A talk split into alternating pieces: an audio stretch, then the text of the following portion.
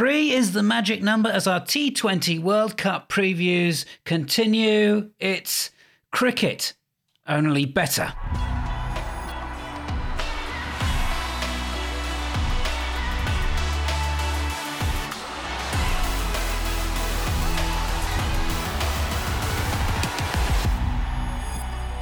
Three of the absolute best this time on Cricket Only Better, show 110. Three is the magic number. Three terrific games, three bets to make a great treble, three terrific experts, and Sam Collins, the odd one out. Thank you for othering me in such a lovely way, Ed Hawkins, early on in this show 110. Don't worry, I am the glue that keeps us all together, and don't you forget it. Let's move on quickly and say hello to our bet meisters, Paul Krishnamurty of betting.betfair. Hello, Paul. Hi, Sam. And hello, Richard Mann of sportinglife.com. Hi, Sam. Hello, we've got you both on together. What a treat. The Betfair oddsmen fear these men's names because they're up a whopping 42.8 on the best bets. Stick around to hear what they recommend at the end of the show. But what three games have we got to challenge them this week, Edward Hawkins? Well, three good ones Australia versus West Indies, England versus South Africa, and Afghanistan versus New Zealand. And we've got our tournament overview too. So without further ado, let's get on with the show. We start this week with a tournament outright odds check, as we do every week. Betfair Exchange odds. Favourite still England at 2.98, Pakistan 3.95, Australia, the big mover, now into 5.9, New Zealand at 7.8, and the big shakedown of the week, India in to 13 from 30s, South Africa 28, and Afghanistan 85. Ed Hawkins, what have you got for us? Yes, India need that favour from Afghanistan or they are out. So if the market is right, the semi finals are going to look like this England versus New Zealand. England are 1.61 on the exchange to reach the final, with New Zealand 3.2. And then we've got Pakistan versus Australia in the other one 1.81 Pakistan, Australia 2.3. Those are to reach the final prices. Are you nervous if you've had bets on pa- Pakistan and England. England, well, you should be. The chase bias is 63%, and I suspect in a premium field, it's even more important because it provides a gulf when teams are well matched. Australia, surely not. They can't get to the final and win this thing. And England, are the Kiwis their worst nightmare? What an efficient unit they are. Paul and Richard, let's quickly get your views on uh, on that before we go to the start of the week. Paul. Well, personally, I, I mean, what first of all, what brilliant finales we've got to these groups. Um, I'm happy to be on Pakistan. If I had to pick one team at the moment out of those prices, it would be them and to play England in the final. But in all honesty, with the toss bias, any one of six teams can still win this. And remember that the second semi-final and the final are both in Dubai in the afternoon, so that's when the toss, toss bias is absolute most extreme. Okay, Richard Mann. Yeah, I think England England are correct correct favourites. I think they they look just about the standout team. But, but Paul's right with the toss bias, and even looking now, I mean South Africa looking a bit of bother, and New Zealand. But you just wonder about throwing a few quid on those outsiders, hoping that they can scrape through into the semis. And if they do and get a toss in their favour, you could be sat on a real real tasty wager. So I'm just fascinated now to see how it plays out because I think we've had some pretty dull matches actually. And then looking at this weekend, the three we're previewing now, the potential for some real crackers. So hopefully we get some we get some exciting cricket. Richard Mann, dull, unbelievable. Right, Ed Hawkins, what have you got? You're going to shout some numbers at us now. Yeah, boundary percentage bias, my favourite topic. It's 74%. Hit most boundaries, uh, you win the game 74% of the time.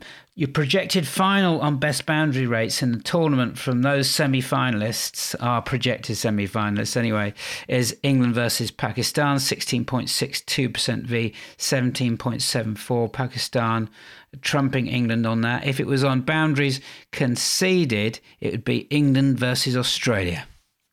Okay. Thank you very much, Ed Hawkins. Let's get on with the games and find you some winners. Right, let's kick off part two with Australia versus West Indies from Abu Dhabi on Saturday. Australia likely to be about 1.5 on Betfair Exchange. Ed Hawkins, how do you think they're going to line up? Well, I'm going to say again, Australia should use Josh Inglis instead of David Warner. Another failure for him against Bangladesh. So Inglis, Finch, Marsh, Smith, Maxwell, Stoinis, Wade, Cummins, Starc, Hazlewood, Zampa. West Indies, surely a change up front. Lewis, Fletcher coming in for Chris Gayle, who's been very, very poor. Pooran, Chase, Hetmyer, Russell and Pollard, Holder, Bravo, Holder. I've got Holder twice, don't know why. Hosein and Rampaul. West Indies beat Australia 4 1 in July. Walsh took 12 wickets in that series. He's not in the team. Russell struck at 198. Well, his form's gone off a cliff. I think it's five single figure scores in six. Obed McCoy was excellent. He's gone home. Uh, Marsh took Australia on on his own, topped the charts with bat and ball. Extraordinary. Okay, Paul, can I come to you first? Because you, you have a dislike for both teams. Um, surely the odds make up your mind, though, here.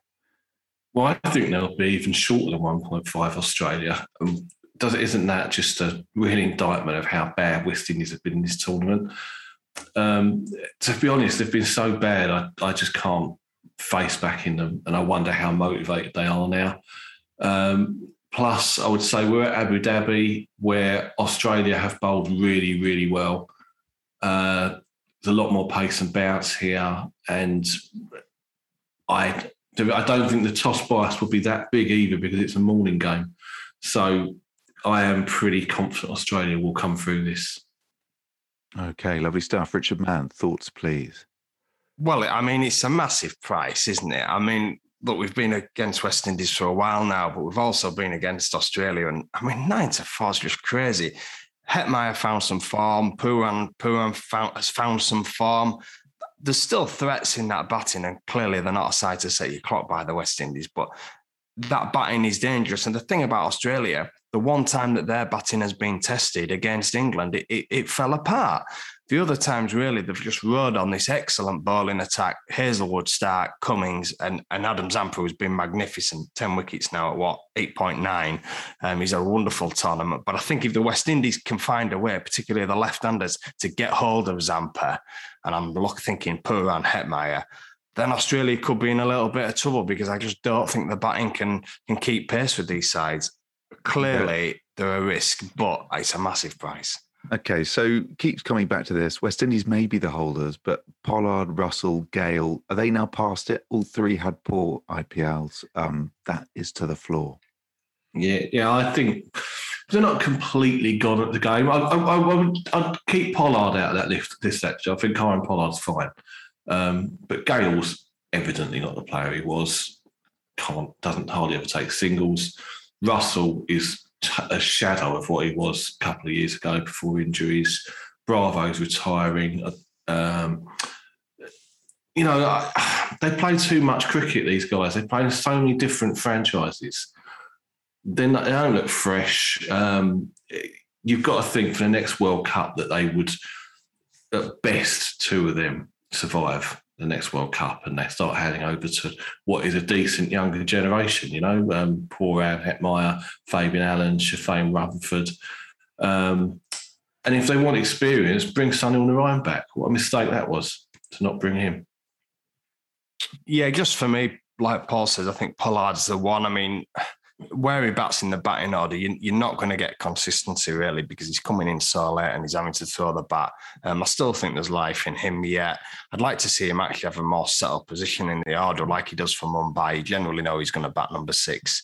Um, he's all over the place in this West Indies side and, and that can't help. But I think the others, Gayle in particular, he, he's a spent force now.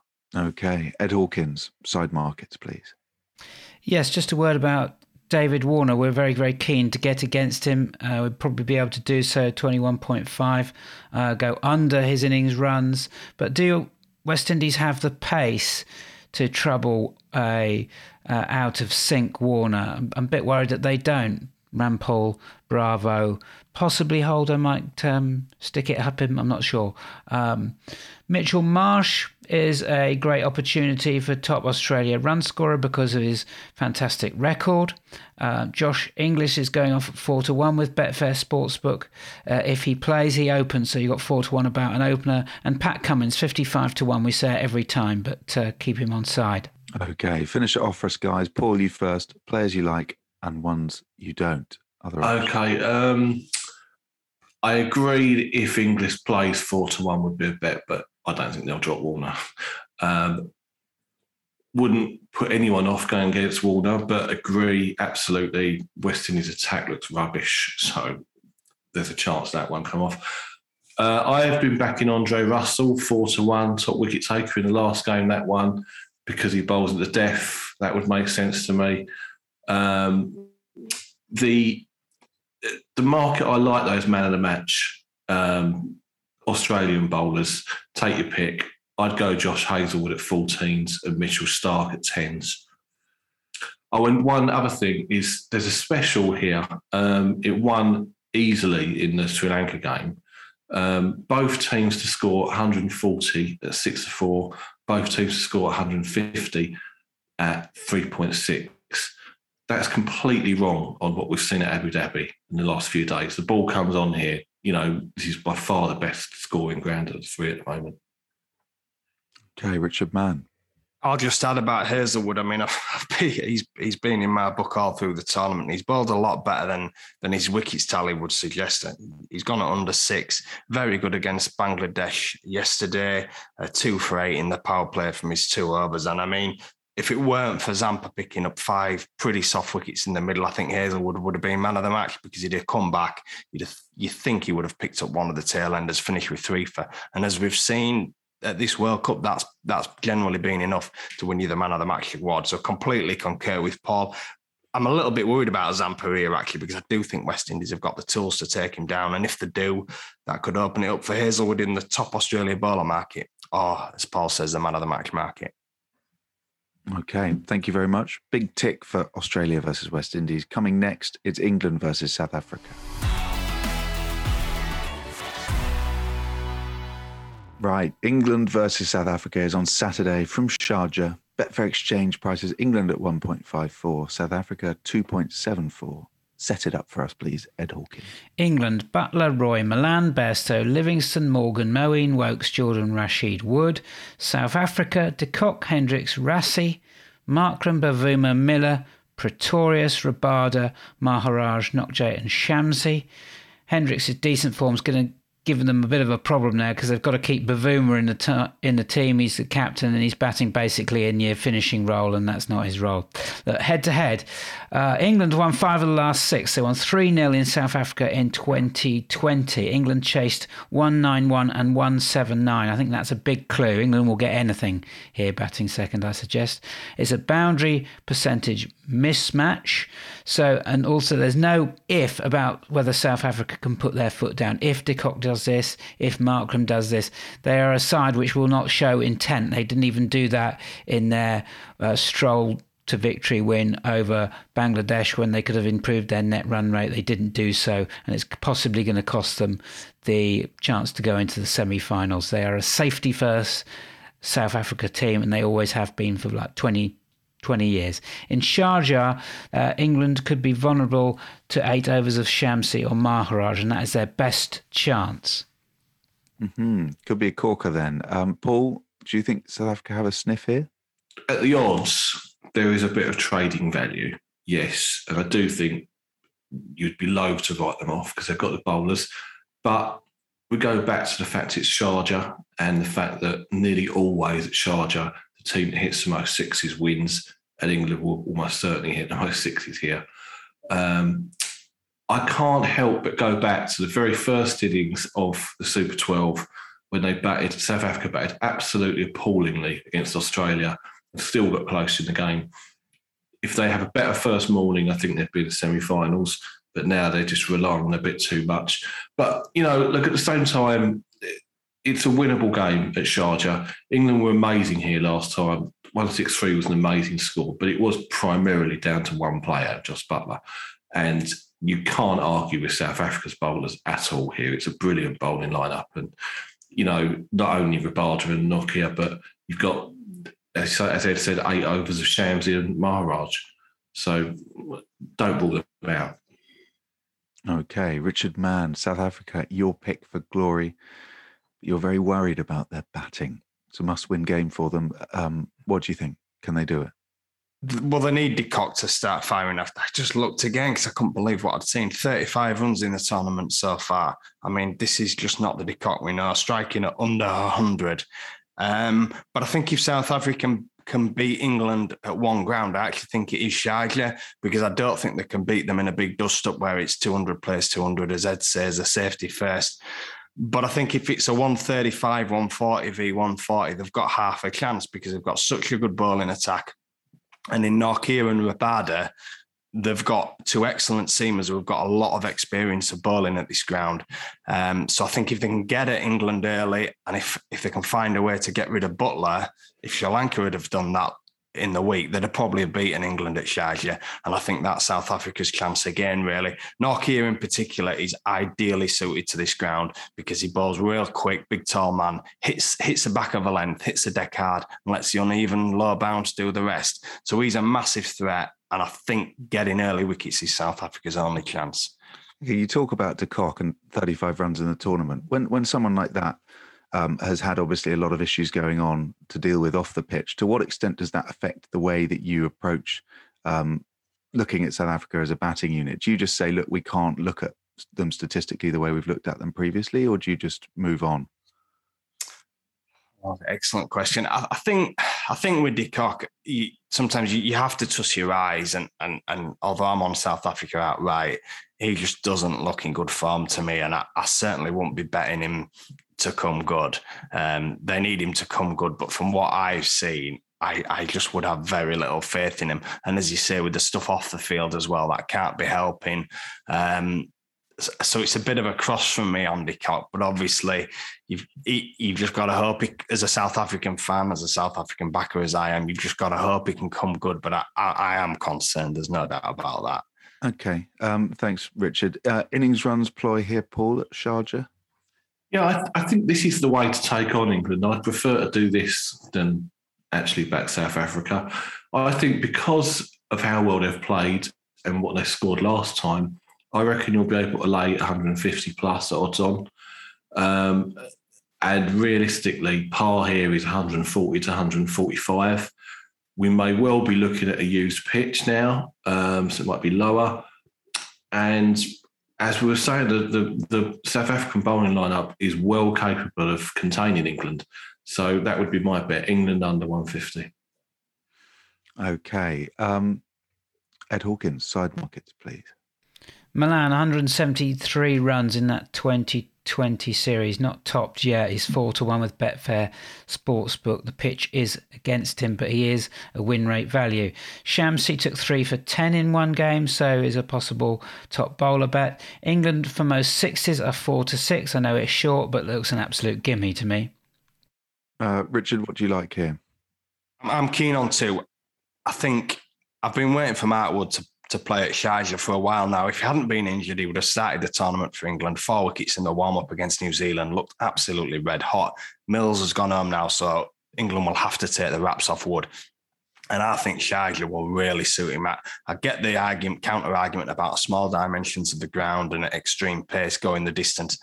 But if he bowls quickly like he can do, hits that back of a length, that low skiddy trajectory, he could be an absolute nightmare on here against the South African top order, Hendricks, De Kock, that haven't really fired. You've got to bet him in the man of the match market if you think England are going to win. I, would be staggered if, if Wood didn't bowl well here. I think he could be a nightmare. And even if he just gets, I don't know, two for 15 in the power play and Rashid picks up three for 20, Wood might get the man of the match award because he might shape the match. That's been the way it's going. Nortje picked it up once with one for 14. Um, so definitely Wood. And then on the flip side, if you think South Africa are going to be competitive, Nortje, you can't go away from him. He's had a brilliant tournament. I mean, his economy rate is, is just absolutely stunning. And again, I think he's perfect for, for this pick, Nortje. Um, so I'd be split staking on Wood and Nortje um, in in the man of the match market. Nortje going up 4.56 economy rate. I mean, that's just absolutely staggering. So they'd be two for me. Okay, Paul. Any other business here? First of all, brilliant call there from Rich. Absolutely brilliant call. Mark Wood, 16 to 1 man of the match, an amazing price. He uh, uh, last year against India on this pitch, Sharjah, he was outstanding. So um, that could be a game changer there. Um, there's no lineup yet, but as always at Sharjah, unders on fours. If that's 23.5 again, definitely go under there. Um, four to six England to get my sixes is huge. Uh, that's probably a four to nine, three to one on chance for me. Um, and finally, this could be the game to get the 100 to 1 chances in. Low scores expected. Top back could be one with a quick fire 20 or 30 at the death. 100 to 1 Chris Jordan, 100 to 1 Keshav Maharaj, top back. Okay. Thank you, guys. One more game to come before the best bets. It's Afghanistan versus New Zealand. Right. Afghanistan versus New Zealand on Sunday from Abu Dhabi, then. Betfair exchange prices 1.39, New Zealand 3.5. Um, Afghanistan. Kiwis are into the semis if they win. India need Afghanistan to win. Need I remind you that in show 107, Tasneem Samarkand identified this as the game for an upset. We'll find out if the guys agree in a second. But first, Ed Hawkins has the lineups. New Zealand Guptill, Mitchell, Williamson, Conway, Phillips, Neesham, Santner, Southey, Milne, Boult, Sodhi, Afghanistan, Zazai, Shahzad, Gurbaz. I think Janat is going to be promoted up the order, has done so in the past, and has got form under his belt after a little cameo. Zadran, Nabi, Gulbuddin, Rashid, Ashraf Naveen and Hamid Hassan. Uh, Mujeeb, there's a question mark about whether he plays. or suspect he needs to play if Afghanistan are going to cause that upset because they just can't go without his four overs. It's four world class overs that they lose. It's another boundary percentage mismatch, but it's not the way you think it is. Afghanistan have the edge here 16.25% versus 13.5. Paul Krishnamurty, is Tasneem Samarkand right? Certainly about uh, value. Um, I, I, think that those odds are very, very tempting about Afghanistan, very tempting. Um, they're underrated. They're a class side. They've got fantastic lineup. I'd prefer that they were playing this match at Sharjah to back them than Abu Dhabi, but um, yeah, that's a good price. And uh, whilst New Zealand have played well and they're a very likable unit, I'm not all that convinced by their batting, to be honest. Um, even against Scotland, you know, only Martin Guptill did it, and he's he's liable to do that against the associate side. The rest of them struggled generally, and I think against this bowling lineup, they could really have a hard time. Uh, Richard Mann, Afghanistan were thumped by India, a horrible loss. Have they been found out? Not so much found out. I just think Mujeeb was was a massive miss. He's missed the last two now, and they got away with it first time, but not against India. As Ed said, four world class overs, and he and he delivers them in the power play. Um, he can he can knock two over in the power play, and he sets the game up for you. So Mujeeb has to play. I, I wouldn't say Afghanistan can't win without him, but it's a massive, massive black tick if, if he doesn't line up. If he lines up, they're a big price, um, and and it's potentially an even game. He's he's he's that important because the thing is, if he doesn't play, Gupta, who made runs against Scotland, could get away from them and and set up a big score. If he plays, you'd fancy him to knock over Gupta, who historically hasn't been great in these conditions. And that just makes all the difference to this New Zealand side because they lack gears in the middle order. Okay. Um, Afghanistan have to bat second with this chase bias, presumably, guys. Um, will they even do that considering the beating against India? What do we think? I'm not sure they do desperately have to bat, um, have to chase here. It, it's a morning game, Abu Dhabi, and I think that of the three grounds, that's where the toss bias is least relevant. And I'm also going. I'm not going to read too much into what happened against India. You know, that's a very class side India. They needed to do that. They had to go for it, and they bat great players, batted brilliantly. So I, I think we can just put a line through that and say that if they go back to their old system of batting first Afghanistan, it might well pay off here. Yeah, I think again it comes down to Mujeeb. I think if Mujeeb's fit, Afghanistan have been much they're much more comfortable bowling second. And if Mujeeb's fit, they'll fancy the chances of defending pretty much anything. If he isn't fit, it does leave them with a bit of a conundrum, really. Do they trust their bowling quite as much? Okay. Ed Hawkins, side markets. Yes, could this be an attritional fair, affair? Just looking at 13 to 8 with Betfair Sportsbook, no first innings. 50. Does Kane Williamson come to the fore in such a game? Could be a top bat bet. Standout price for me, though, is 13 to 8. Most sixes. Afghanistan. I think that's a bet. And let's make that.